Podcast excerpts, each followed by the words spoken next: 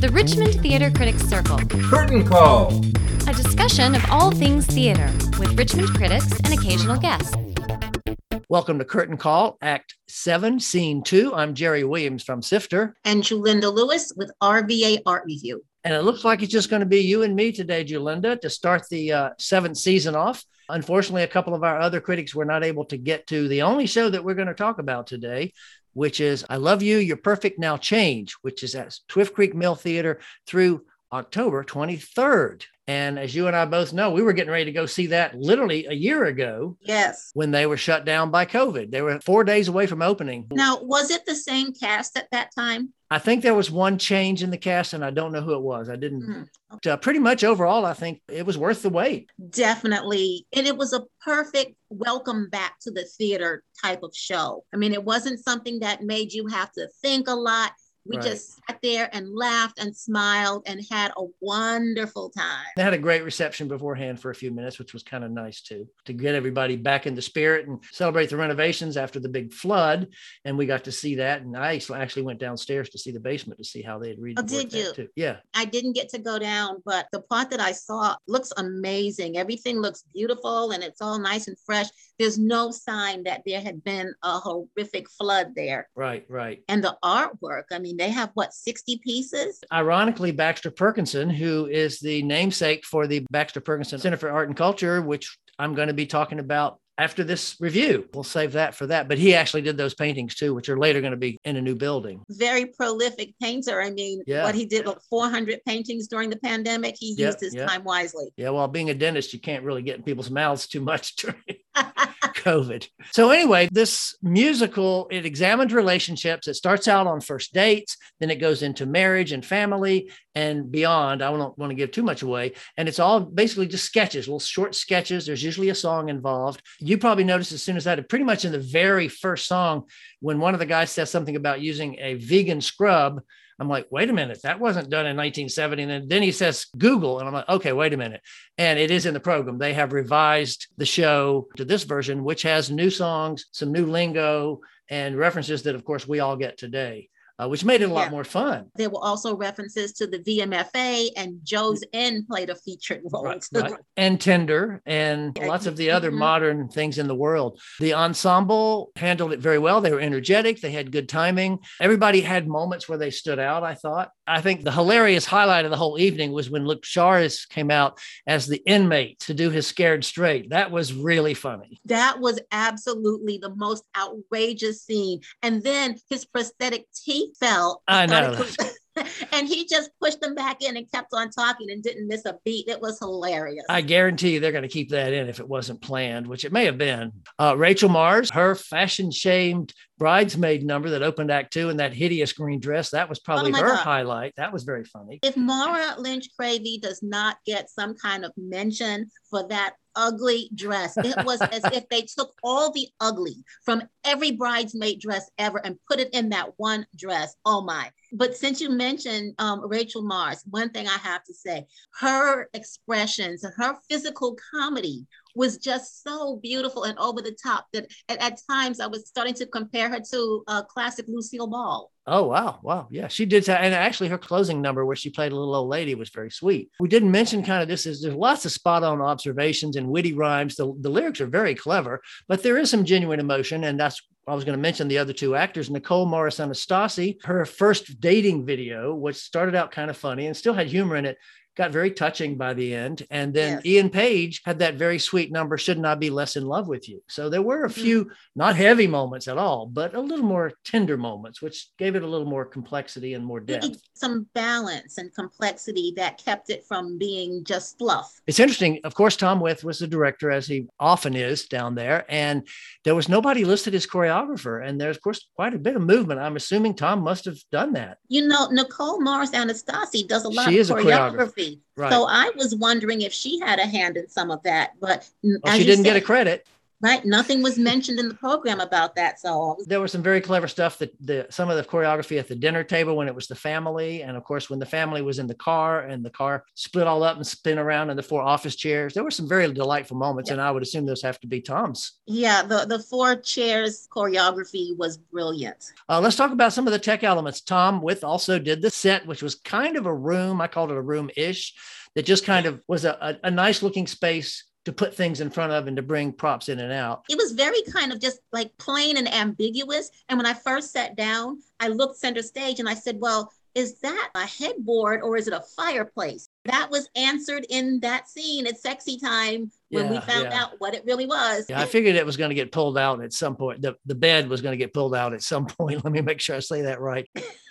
Even though the set was relatively simple, Joe Doran, who's their lighting designer, dressed up that stage. I mean, he added some color and some focus, and it really gave that set yeah, a little more depth. Absolutely. Shelly Johnson provided the uh, music and the band, of course, behind the stage. They did a nice job too. So I thought overall this was a very clever show. That's the word that kept coming up to me. The lyrics were so clever, and the performers and the staging brought it to life, brought it to heart, actually. I used to dislike the word clever. I must be getting old because I agree with you. Also, um, I'm, I'm sometimes disappointed when I agree with you, Jerry. But in this case, I can't help it. Yeah, we both had a great time.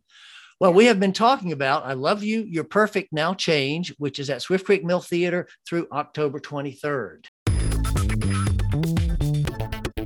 I'm now Zooming with the artistic director of the Broken Leg Theater, Heather Miles. Heather, welcome to Curtain Call. Hello there. How are you today? I'm doing great. As you know, I met you when I went down to the Baxter Perkinson Center for the Arts and Education to talk to Julie Fulcher Davis about Illuminated Stage Company and then discovered wait a minute, there's this Broken Leg Theater Company down there too. First of all, what's the difference between Illuminated Stage Theater Company and Broken Leg Theater. One of the things that we have in common is that, of course, we're both wonderful. and we are both home theater companies there at the Perkinson Center. Uh, the Illuminated Stage is the professional theater company right. at the Perkinson Center. And Broken Leg Theater is the community theater. By the way, I have to ask, did Jill know when you came up with the name it was going to be a sandwich, BLT? I have to say, I was the one who came up with the name for the theater company. And it was one of those just clever and also heartwarming things. Doesn't everybody love a good BLT? I mean, come on. well, I'm a vegetarian, so I'll take exception, but whatever. So, how did y'all get started? How did BLT, the Broken Leg Theater, get started? Back in about 2013, I directed a community theater production of Annie. And I worked with a huge team of youth actors and their amazing parents and struck up a kinship, a friendship with some of them. So together we put our heads together and decided, hey, this is something that we want to do. We wanted to make sure that we were working with children. We wanted to make sure that we were inclusive. You mentioned a lot of things in there that I want to unpack, like talking about being kid shows and professional versus community. But let me ask you first, what's your background in theater? I was a little nerdy theater kid.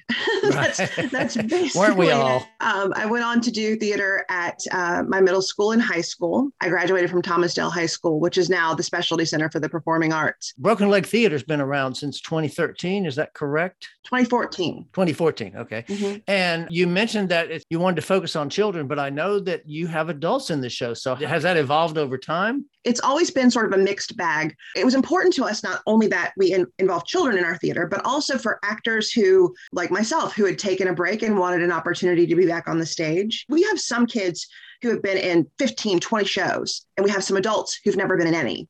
So, regardless of your experience level, regardless of your age, everybody has a home at Broken Leg Theater. Do you have any stories about any of the uh, young people who started there and have gone on to fame and fortune? well, with only seven seasons, uh, it, it's hard to have too much of that. But we do have some of our actors who I, can't claim that they got their start with us, but they certainly have dabbled on the Broken Leg Theater stage, if you will. Some names that you might recognize uh, Rafe Wynn, who was in 13 at Cadence, and he's also done some other Richmond theater. Um, Hannah Riggs, she was also in 13 at Cadence. Lucy Caudle, who was in Tuck Everlasting at Virginia Rep, has done a, a, Broken Leg Theater show. And she was actually nominated for Most Promising New Performer one year, too. Peyton Robertson, who was in The Spelling Bee at Dogwood Dell. He's now a young, a young adult, and he has gone on to do The Little Mermaid at Fort Lee. We also have some crew members who have gone on to be incredibly successful. Now, it is community based and anybody can be involved, which is wonderful.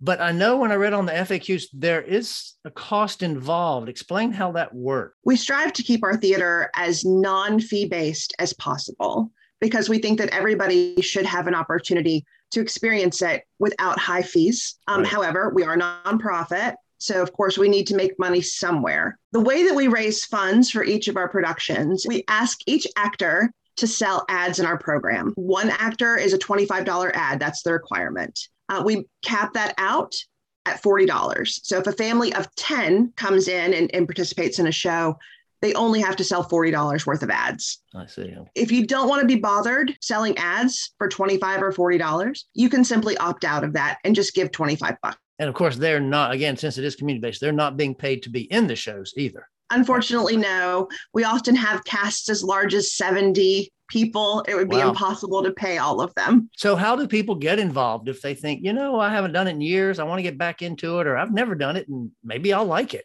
Our website is up and active, brokenlegtheater.org. The recently retired Style magazine named you in their best of the number one theater in town, which was interesting because I had several people say, Who is Broken Leg Theater? so that's kind of cool. So I guess again, you got your folks behind it to get out there and, and vote and, and make that happen. Not only did we win this season, this is actually our fourth win in a row. Wow. Wow. All of that, of course, is in thanks to the people who support us and who believe in what we're doing. We certainly know that we can't compete with the big names like the Virginia Rep, but we certainly do think that we have a place in the theater community. And it makes us feel really good that we have been given this honor now four years in a row. So, what's next for Broken Leg Theater? You have this great new home. Are you going to be doing your rehearsals there? And do you plan to expand your seasons or expand your offerings now that you've got this permanent space? Right now, we do not have plans to expand our season because while, yes, we have an amazing, beautiful home at the Perkinson Center, space is a commodity there. Right. We are not the only ones who need to use that beautiful facility. Our season is three shows. We have The Addams Family, which is coming at the end of October. We have Midsummer Night's Dream, which will be in February. And we also have Aladdin Jr., which is coming in May.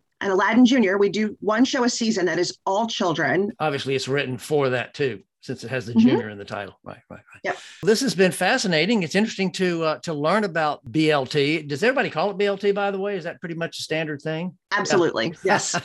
Even as a vegetarian, it's great to learn about BLT. And I'll actually be down in the theater on Friday night. We're recording this the week before Illuminated opens on the 17th. I hope I'll see you in the audience at the opening of their show next Friday night. I'll be in the box office and I'll be looking forward to seeing you. Okay, good. I hope I'll recognize you with the mask. I've been talking to Heather Miles, who is the artistic director of the Broken Leg Theater, which is now one of the theaters that is located in the Baxter Perkinson Center for the Arts and Education. And that's it for this week's Curtain Call. I'm Jerry Williams from Sifter. And I'm Julinda Lewis with RVA Art Review.